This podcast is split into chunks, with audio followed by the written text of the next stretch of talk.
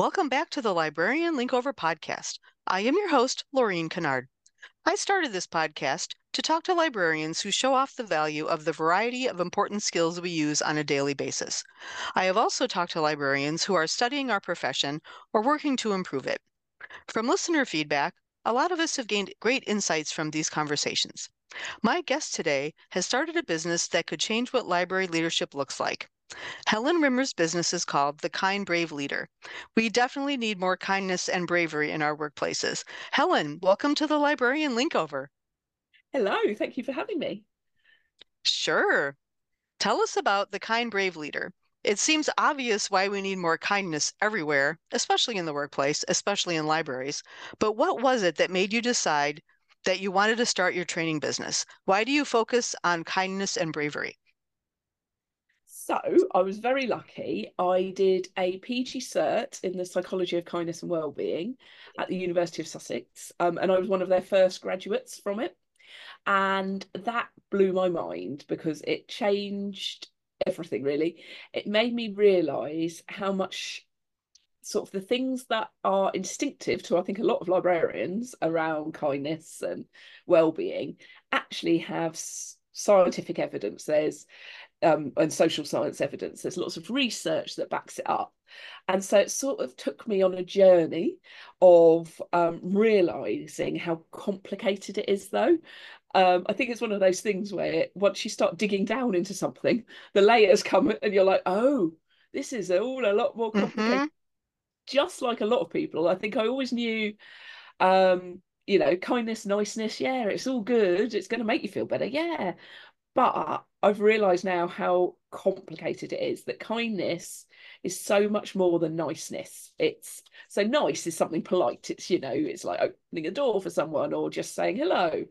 Uh, kindness is a much deeper connection um really understanding someone else's needs um and being proactive about the things you do to enhance people's lives.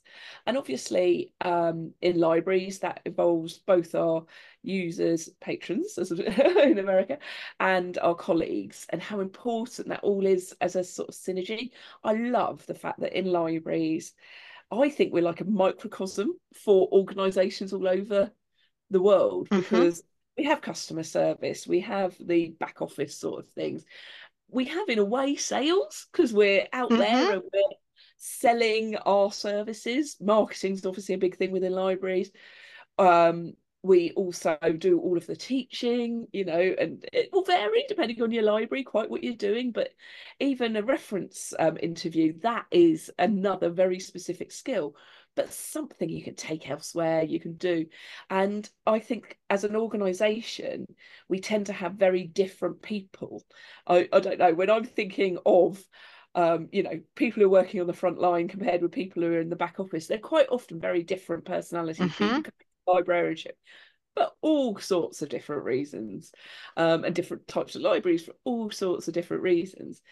So you've got a whole world of difference there, and it's brilliant, and the diversity should be celebrated.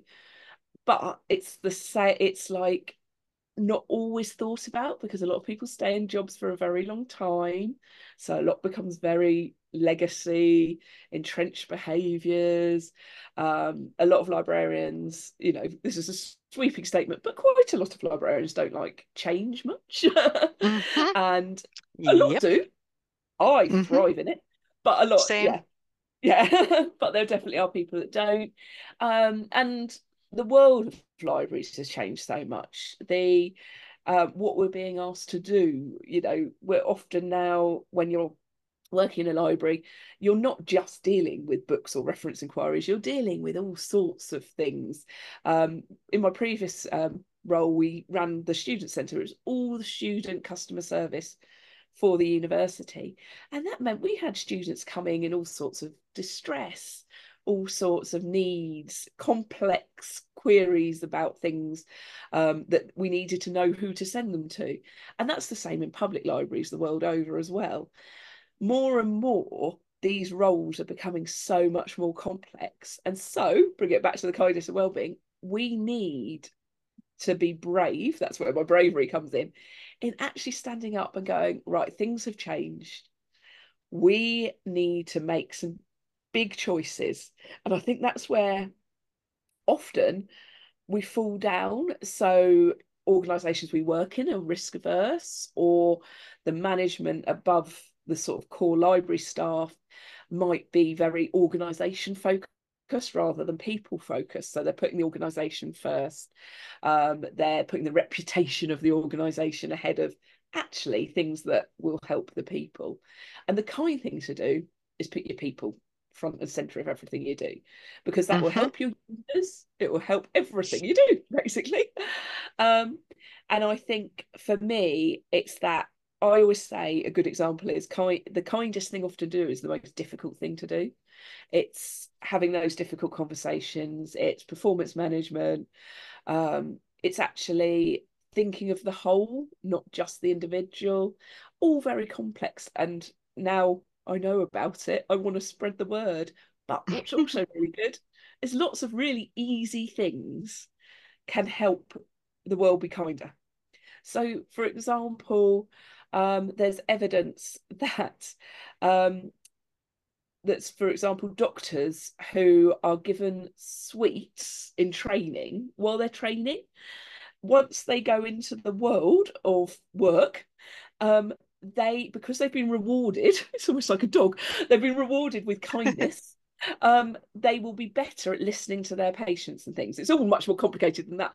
But yeah people who receive um, good things in their training that has a lasting effect on them um, all through. They don't have to carry on being given the good thing.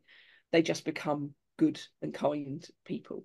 So yeah i think that's how interesting we all we all need chocolate while we're in training, right? Yeah. Yeah. if chocolate could like save management, wouldn't that be great? Yeah. Management yeah, training. yeah. Well, I love that you offer a course on thriving. Mm-hmm. Leadership training is so often all about providing basic skills or handling difficult situations, but we don't often hear about thriving in a leadership role. How do you decide on your course material? What topics are important enough to warrant being included in the training? So for me, thriving is really the key part of well-being. If you think of well-being as a spectrum, you've got thriving where you are inhibiting your role in such a way that you are happy and um, your well-being is looked after, you're growing in it. And then you've got sort of the middle bit where you're languishing. You're just sitting there, you're not flourishing, you're not doing thriving you're just there and things might not be quite right. And that's actually the really dangerous part. And that's the part where you might have become a bit de-skilled, but you're not in that like completely falling apart end where you're going to get signed off with burnout. You're in the bit where you're just a bit fed up. And what I want is um, to improve the well-being of people actually is to think how we get from that languishing to that thriving. So part of the course materials are giving people skills that will help them do that, both themselves, but also the teams they're leading or managing or working at. And when I talk about leaders, I'm talking about anybody who feels they're pushing things forward. So it's not just leaders as in a director or a manager. You could be a leader who is a really innovative person in open access and you're the only person doing that role. So you're not leading a team but you're leading the conversation on it or so it isn't just about sort of leading a team but it's about looking after your own well-being and the well-being of others. So things like emotional intelligence and empathy really key skills uh, without them your well-being will suffer. You need to sort of be able to develop them. You need to be and but also you need to be in the right role for you. I think that's really important part. Mm. Some of what I talk about is that looking at your own strengths and working out how you can use them to get, be the best at your role but also get the best out of other people because if you start to understand how your whole team works then you can make the most of it for example i've got terrible attention to detail you know my catalogue were not going to ever happen. I have a lot of people skills. So actually, when you look at me and a team, you want to give me the work that pushes me out to the people and it and not something where I've got to sit and read a lot of text and make a lot of um, you know, careful annotations, for example, mm-hmm. because won't play to my skills. And what that would do is drain me, and it would take me a lot longer than someone that would play to skills on. So strengths is part of what I look at. So both for your team and you work out what you're doing. And that then leads on to one of my favourite wellbeing models. I look at two or three wellbeing models, but one of them is the job demands resources model. And the idea is your the demands of your job need to match the resources you've got. And this isn't just money or it's things like time. So time management comes up in my well-being work. It's about prioritization. It's about also looking at things like what can you automate, what can you delegate, and what can you ditch. Sitting there and thinking, yeah, actually, that will make the best of what I'm doing. So, skills like that, little models to help your resources. So, the demands of your job match the resources you've got. But the other side of that is actually, is your job making too many demands of you? Actually, mm-hmm as a leader, if you're looking at your team or even your own role, actually, could they appoint into it if you left? That's a good question to ask because actually, possibly not. A lot of us take and take and take on. And actually, that's too demanding of us because we might be taking things that pull our strengths away, but we also might be taking on things that um, drain our energy as well. And it, well, that's the same thing, but don't build up our strengths. Or push our strengths into overdrive where we sit there and we're just like very compassionate, but it's taking all the compassion out of us because we've gone into overdrive with it. So sitting and looking at your job demands resources, and from that, the, one of the other things I explore on it is um, around job crafting, and this is quite a fashionable sort of well becoming. but if you think about it, you can go to Starbucks and you can order a coffee that is tailored to you. You can have your double shot macchiato, you know, all sorts of with caramel and whatever. You could do the same if you went to buy a suit. If you've got the money, you could get it tailored to you. You tailor so much in your life. Why can't we tailor our jobs? And actually, we can sit down with people, and the key part of this is they have to want to do it but you can sit and you can work through where, how to make a job work for the person in front of you. Now, obviously, there's things we all have to do. If you're on the front line, you've got to do the desk. If you're a liaison librarian, you've got to do teaching. If you're a cataloguer, you've got to catalogue books. But what around it will bring out the best in someone? How can you make sure they're also developing? Because I think one of the big risks we also have, people don't want to change but even if they stay static, the world around them is changing. So they're actually de-skilling, even if they think they're staying static, because everything's changing around them. Mm-hmm. And stuck in a job. And then they get unhappy and then they pull everybody else down. Because a big part of the other thing I look at in it is the culture of where you work and how you make sure that's not pulling at the well-being of the people in it because I think that can be so detrimental. Um, yeah. That is so interesting. If you're if you're static, you're de-skilling. Yeah, completely. I love that. I mean, it's it's I've never thought of it like that. It's like I yeah. always think like people aren't keeping their skills up or employers aren't requiring people keep their skills up, but I never thought of it as you're de-skilling if you're not keeping your skills up because everything yeah. moves forward. Wow. Yeah, yeah, and I think that's, that's really, really, good for us to bear in mind with all of that's this. really good. And I also like I believe in playing to people's strengths. Yeah. Yeah. Like especially like in reference, you have a program, you make a sign. Not everyone's good at making signs. I'm not good at making signs. Yeah. One person's good at making signs. Let them make all the signs. If they want to yeah. do it, let them make all the signs. Like there's enough work to do that yeah. everyone else there's something that their strength that they can they can fill in on oh yeah yeah oh absolutely. wow i really like that if you're static you're de-skilling that's going to stay with me for a long time thank you for saying that um, so how do you find your client how do you find your clients like who's well, your target because really i'm saying you're changing libraries but you really this is qual this like scales to all industries. Yeah, changing the world is my aim. You're but changing the world. Yeah, libraries yes. are where I come from. They're what I know. So far, it's word of mouth. I did a course for Library Juice on um, kindness and well-being, which mm-hmm. was a good, um, you know, and I got to meet lots of lovely librarians through that.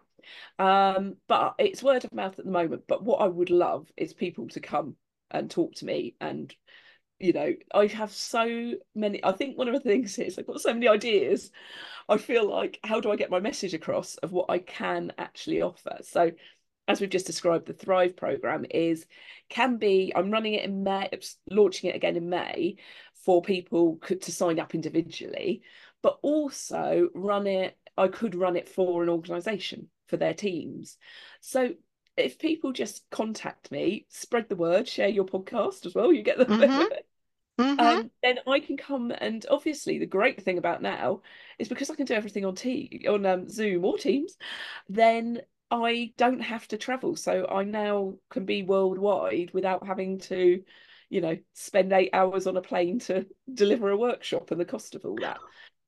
Well, and your your cost is less because yes. the the client doesn't have to pay for travel and your hotel. No, yeah. So really, really cost effective and cost effective way of um, yeah, getting some really good work. Um, one of the programs I'm working on sort of as an offer is around bringing management teams together. So often you'll have a group of managers who, and this could be three or four layers of management, who some of them have worked there a long time, might be de-skilled. Some of them are new to management. Some are new to the organisation, but experienced managers, and there could be all sorts of different flavours. And they might not just not be working. They might be, um, they might have gone through a big change. There could be all sorts of reasons. And I'm working on a program that skills them up in some of this well-being stuff. This sort of psych- positive psychology, this psychological culture. So they're all speaking the same language, so to speak. So they can go off and have coaching conversations with their teams. But one of the bonuses of it is we pair people up within that team. So people who don't normally work together and they have some peer activities between each lesson. And that's a great way of bringing together um, a team so they've all got a shared vision and um, that's something I'm really getting quite passionate about, and I hope people um, will want um, to offer because we did something similar, not quite the same, because obviously I'm bringing my flavour to it, and not working in an organisation helps that. Um, mm-hmm. But we, we, did something similar, and it really helped with um, team building without it being obvious in your face. Team building, you know, it's that mm-hmm. sort of mm-hmm. like, mm-hmm. yeah. Thank you. Yeah. it's unintended consequences which are really intended. Um, but yeah it's a great way of bringing people um, together. And the thrive program as well can do that or a bespoke one that brings all of these different things together. And i'm also um, on wednesday going to become a Strengthscope master so i'll be able to do um, Strengthscope for everybody which is a strengths um, like assessment mm-hmm. tool um, which is brilliant. So all in all i'm bringing together some tools. And yeah so going back to your original question getting clients at the moment it's my word of mouth um, but i really yeah just want to spread the word and hopefully people listening will go oh yeah we need a bit of that. Yeah. Well, my mind's been blown like three times during this conversation. So I'm sure the people listening will be like, oh my gosh, we've got to pursue this and see what else she offers. So we'll give your contact info when we're done. But yeah, that, I, am still like thinking about, I'm like trying not to grab my phone to text my friend to say, if you're static, you're de- de-skilling. I'm trying to like refrain from that. So I'm paying attention to what you're saying, but that really is still, that's really like yeah. got me. yeah, it's so That's got true. Me. and it's it's so true that you can keep people's skills up even with quite light touch things. Mm-hmm. It doesn't have to be a big program. It could be a mm-hmm. webinar. Make sure everyone attends at least one webinar a year, or mm-hmm. encourage them to listen to podcasts because all of that will open their minds and sort of mm-hmm. spark interest. It doesn't have to be big mm-hmm. courses. Obviously, that's a great thing because again, not everyone's strength will be self improvement. You know, and developing others is another strength. So but they do need to improve. So actually, yeah, opening minds, I think probably helps. Yeah. Yeah, you have a course on opening minds, you would be uh, overwhelmed with uh, attendees. Gonna work on that. so, so yeah. going a bit above like a sort of a bigger picture, when you work for yourself, you don't have time for yourself. So how do you manage a reasonable work-life balance if you do manage a reasonable work-life balance? Well, at the moment, I'm writing a book as well. So I'm writing a book called The Kind Librarian, um, which should come out in July. Um, so I should be sending it off in the next couple of weeks. So at this precise moment in time, my work-life balance isn't as good as it normally is.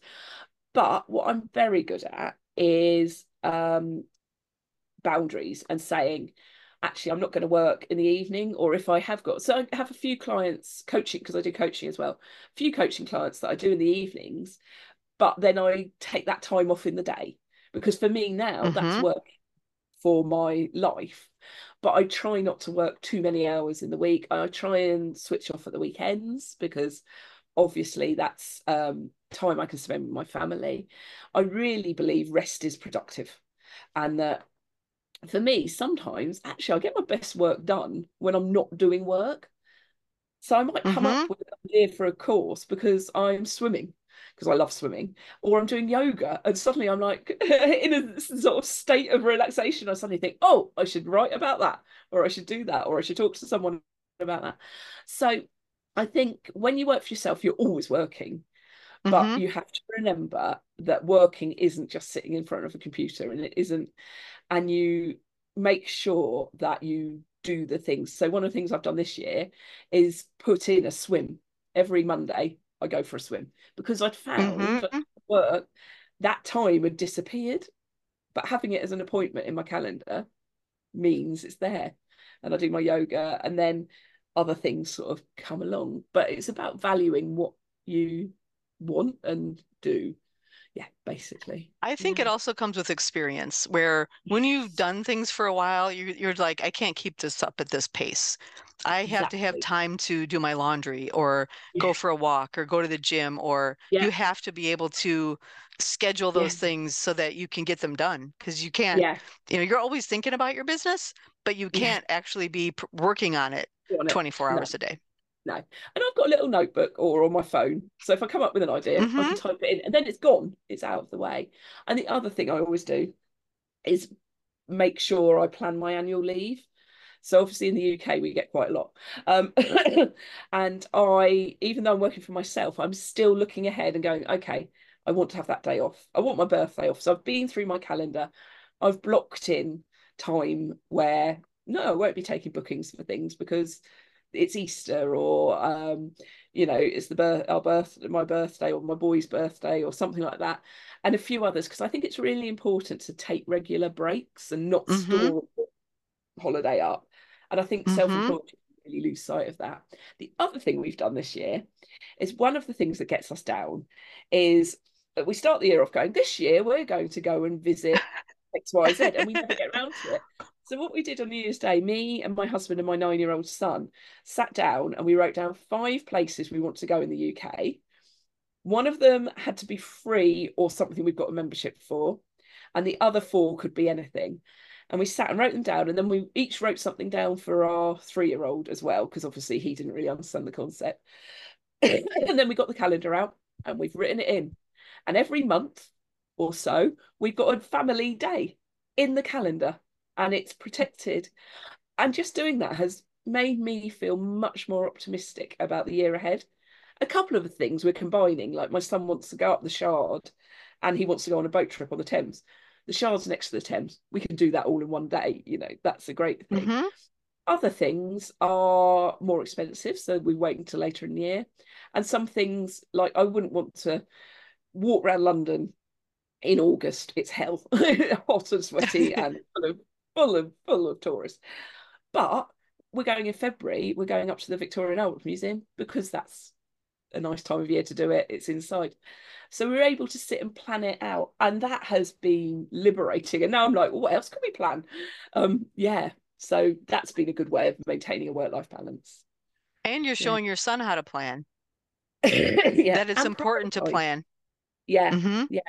And prioritizing yourself because you find yourself Yes. going, oh yeah, they've got a party that day. Oh, I'll move it. But no, these are our dates and they are in the calendar. and we're doing them. Yeah. Wow, you sounds like you have a really good, uh, really good plan there. Yeah. That's very impressive. So, what professional associations have you joined, or which ones have you gotten the most out of? So over the years, um, it's very local. I was in, I was on the steering group for the M25 Consortium, which is the um, organisation in the UK for um, librarians in the southeast, basically um, around London. So the M25 is the motorway that goes around London. So it's London and surrounding area. And I got so much out of um, being in there because they had similar values to me, but they also had um, something called CPD 25, which is an amazing model that everybody should look at, um, where they run events all year for librarians. It's a good opportunity. I think I probably did my first ever speaking like thing through them, uh, Mhm. way back, probably about I don't know what information literacy probably, um, way back when because it's a really safe space. So it gives people new to like speaking and courses the chance to do it whilst also bringing in voices from more experienced um, professionals and I really value them. So if you're in the southeast and you work in, it's not just university libraries; it's also special libraries. Really worth Yay, yay, specials. doing. Yeah, and special libraries really get their money's worth. I really recommend um, them looking at joining if they're not already. And then also um, the other one, which again not in member of anymore, was the Business Libraries Association in the UK. Loved it. They did the best conferences. Again, good training events all year. Brilliant conference, really friendly people, um, really, really good mailing list as well. And I think that was really important. Um, and everybody I know who's ever been involved in it rates it. So they're quite quite small bespoke things. I've worked with CILIP, I've worked um, Mhm. with SLA at times. So I've been involved in the bigger ones, but some of those smaller ones are you can get a lot from. Yeah. I will put Yeah. links to those in the show notes Yeah, so people can check them out. Yeah. So many librarians are interested in the idea of going into business for themselves. What suggestions can you give to librarians who may want to start a business? I think um, a few things. Probably take a bit of time to work out what you can offer. As you said, my offer is actually beyond libraries, but there's a lot of people who niche very much into libraries and do it brilliantly. So I've, in a way, niched towards kindness, but other people niche towards the library part, and the training comes that way. Um, I would say get in touch um, with things if you can and try and offer some training through local library networks and things to test the water if you can. Mhm. Um, do obviously social media, blogs, LinkedIn is a great way of building a network, but spread your word that you are doing this and that you're interested in working. Um, but also see if you can talk to people like me who are already further down or get some coaching. Big, big advocate for coaching so people can work through what they think they want to do and what they actually want and can do. And also make sure you've got some money in the bank. That was quite important for me. I haven't needed to worry for a few months because we'd saved and we'd worked and we got the money Mhm. there. And I think that I think some people jump and then run out of money when their idea might have just been about to get over the line. So sitting down and planning, going back to that planning, um, one of the things I've done is looked at what my personal goals are for my business uh, and for my life and what my business goals are to try and match them because you hear all these people talking about you need to make six figures or you need to do this. Actually, what do you need from your business?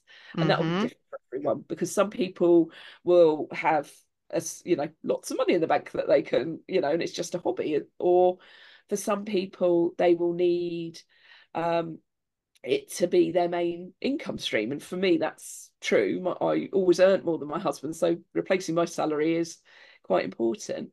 So we, you sit down and you work it out. What do you really want to achieve? Because there's no point doing it and not earning some money from it. Mhm. I think in libraries sometimes we shy away a bit from that. There's a little bit of like awe, isn't there? That Mhm. vocational awe. Oh, Mhm. You will be the expert in the room on something. I guarantee it, everybody has something. And the other thing to do, if someone's sitting there and they're like, I've got no idea what my business could be, what do people come and always ask you about? I bet there's something you're the go-to person in the library or amongst your friends um, that you are the go-to person. And if you are, then that's your thing. And from there, you can start writing about it, selling courses about it, doing courses, becoming a coach, whatever it is that takes you to where it is. If you can work that bit out, then you're halfway there. Yeah. Great advice. Really yeah. good tips. Why did you go to library school? And based on your career so far, does that reasoning still hold? well, laughing. well, I wanted to be an archivist. And I didn't. Okay. I went to library school instead. Um, there was a library course at my local university. I had a job that I enjoyed, which meant I didn't really want to go away to university. So I chose librarianship over archives. My other thing I would have done was film studies, but mm wouldn't have got me a job. Um, and I ended up doing an MA in film studies later. So I did it. I scratched that itch, but I did it later. So my nice. uh, my library school was actually my undergraduate um, degree. Mm. I don't hmm. think that in the UK anymore. But we had great, um, yeah, it was great. I really enjoyed it. But even then, what I realised I enjoyed was the teaching and training and presentation stuff and the management stuff. And so I think I sort of fell into it almost. And actually, over time, what I realized was I had a lot of skills around people and that they were quite transferable. And although I made a career in libraries, I was a leader who happened to be a librarian rather than a mm-hmm. librarian front and center. I love that's right. You know, and I love the ethos and a lot of things around that. But that's not the be all and end all. Actually, I could have ended up doing a different degree and developing those skills, and those skills are what have led me to where I am now, and that is very much around people and teaching. And I really feel like a training business and a coaching business is bringing all of the things I've done together. So yeah, my reasoning probably still holds in that it was a good degree to do, but actual library stuff, I don't think I've done any proper library stuff for a very, very long time. And I think that's the other thing. as you move up in libraries, you don't need the people as you move up, the li- the skills that are valued lower down aren't necessarily the skills you need to move up. Mm-hmm. So, and but I think sometimes people get promoted because they're very good doers, mm-hmm. and they're mm-hmm. not necessarily very good leaders. And I feel mm-hmm right really strongly that we need to work out how to promote people because they're good doers as well as people who are good leaders. And actually, if you go back to the strengths stuff, if you look at my strengths, they're all things that would make me a good leader. They're not necessarily things that would make me a good librarian. And I was lucky I got promoted using them. Um, but I probably wasn't very easy to manage when I was lower down because actually I was pushing myself forward. You know, my strengths were further around. Right. And I've had conversations with a few other people, and one of them said, "Yeah, I was a terrible middle manager, but I'm actually quite good at leading a larger organization." And actually, we need to look at career paths for people, mm-hmm. their strengths, and work out what we value. And actually, is there a reason why the only way you can be promoted is to manage people? Because actually, the management is a key skill the leadership is a key skill um, that should be valued on an equal basis to being good at your actual doing job. Yeah. So I completely agree. We don't do management training anymore. No, no. There's no management job. You're managing and you're doing the job. Mm-hmm. That's why I have a my Substack newsletter called Pondering Leadership. Oh, Shameless yes. plug, I guess, on my yeah. podcast, where I talk about like specific things, yes. not like theory and high level. It's like when someone leaves, what's the hiring process like? Yeah. Like you don't yeah. get trained on that, or like nope. how to get an, a reluctant employee on board with a project, or oh, yeah. you know how do you manage a building, or like things you don't yes. get taught anywhere. And in nope. my newsletter, like your business, is not just libraries. I don't write about libraries. I just write in general about business or about managing and leading. Um, yeah. But I think that is that is a problem that we've had in the states for quite some time with um, you know, someone leaves, well, you're good at this, so you can be the manager. And then and everyone else leaves because they're a terrible manager. Yeah. And then they promote them because they're not Yeah. good at that. So they move, keep moving them up. Yeah. And they're often not brave enough to actually deal with the stuff that's the problem. So then you get the legacy toxicity. They've Mhm, moved on. mhm. Someone who might be a good leader comes in, but they're inheriting a pile of Mhm, mess that is really difficult to work with. And then they have to move on because they can't handle mhm. this. And in fact, on my blog this week, um, coming up, I've got something on legacy toxicity. And last week, I wrote about um, the art of saying goodbye. I don't think we talk enough about people leaving organisations and the well-being needed around that. Actually, we spend a lot about how people arrive. Well, we don't probably spend enough on induction and people Mhm. arrive, but nobody ever says what does a good goodbye look like. And it's fundamental for the culture of the organisation because you need to make sure you're treating people well through their whole journey. And I think we probably all can think of places where we would happily walk in and say hi to everybody, and other places where we feel like we wouldn't be welcome. And that's probably down to the good goodbyes we had and the endings we had. Yeah. That's good. I'm going to look for that. Yeah. I'm going to look for that. Uh, so where can people Awesome. find your business if someone wants to contact you about getting some training? So Please I've tell us all web- of your contact info.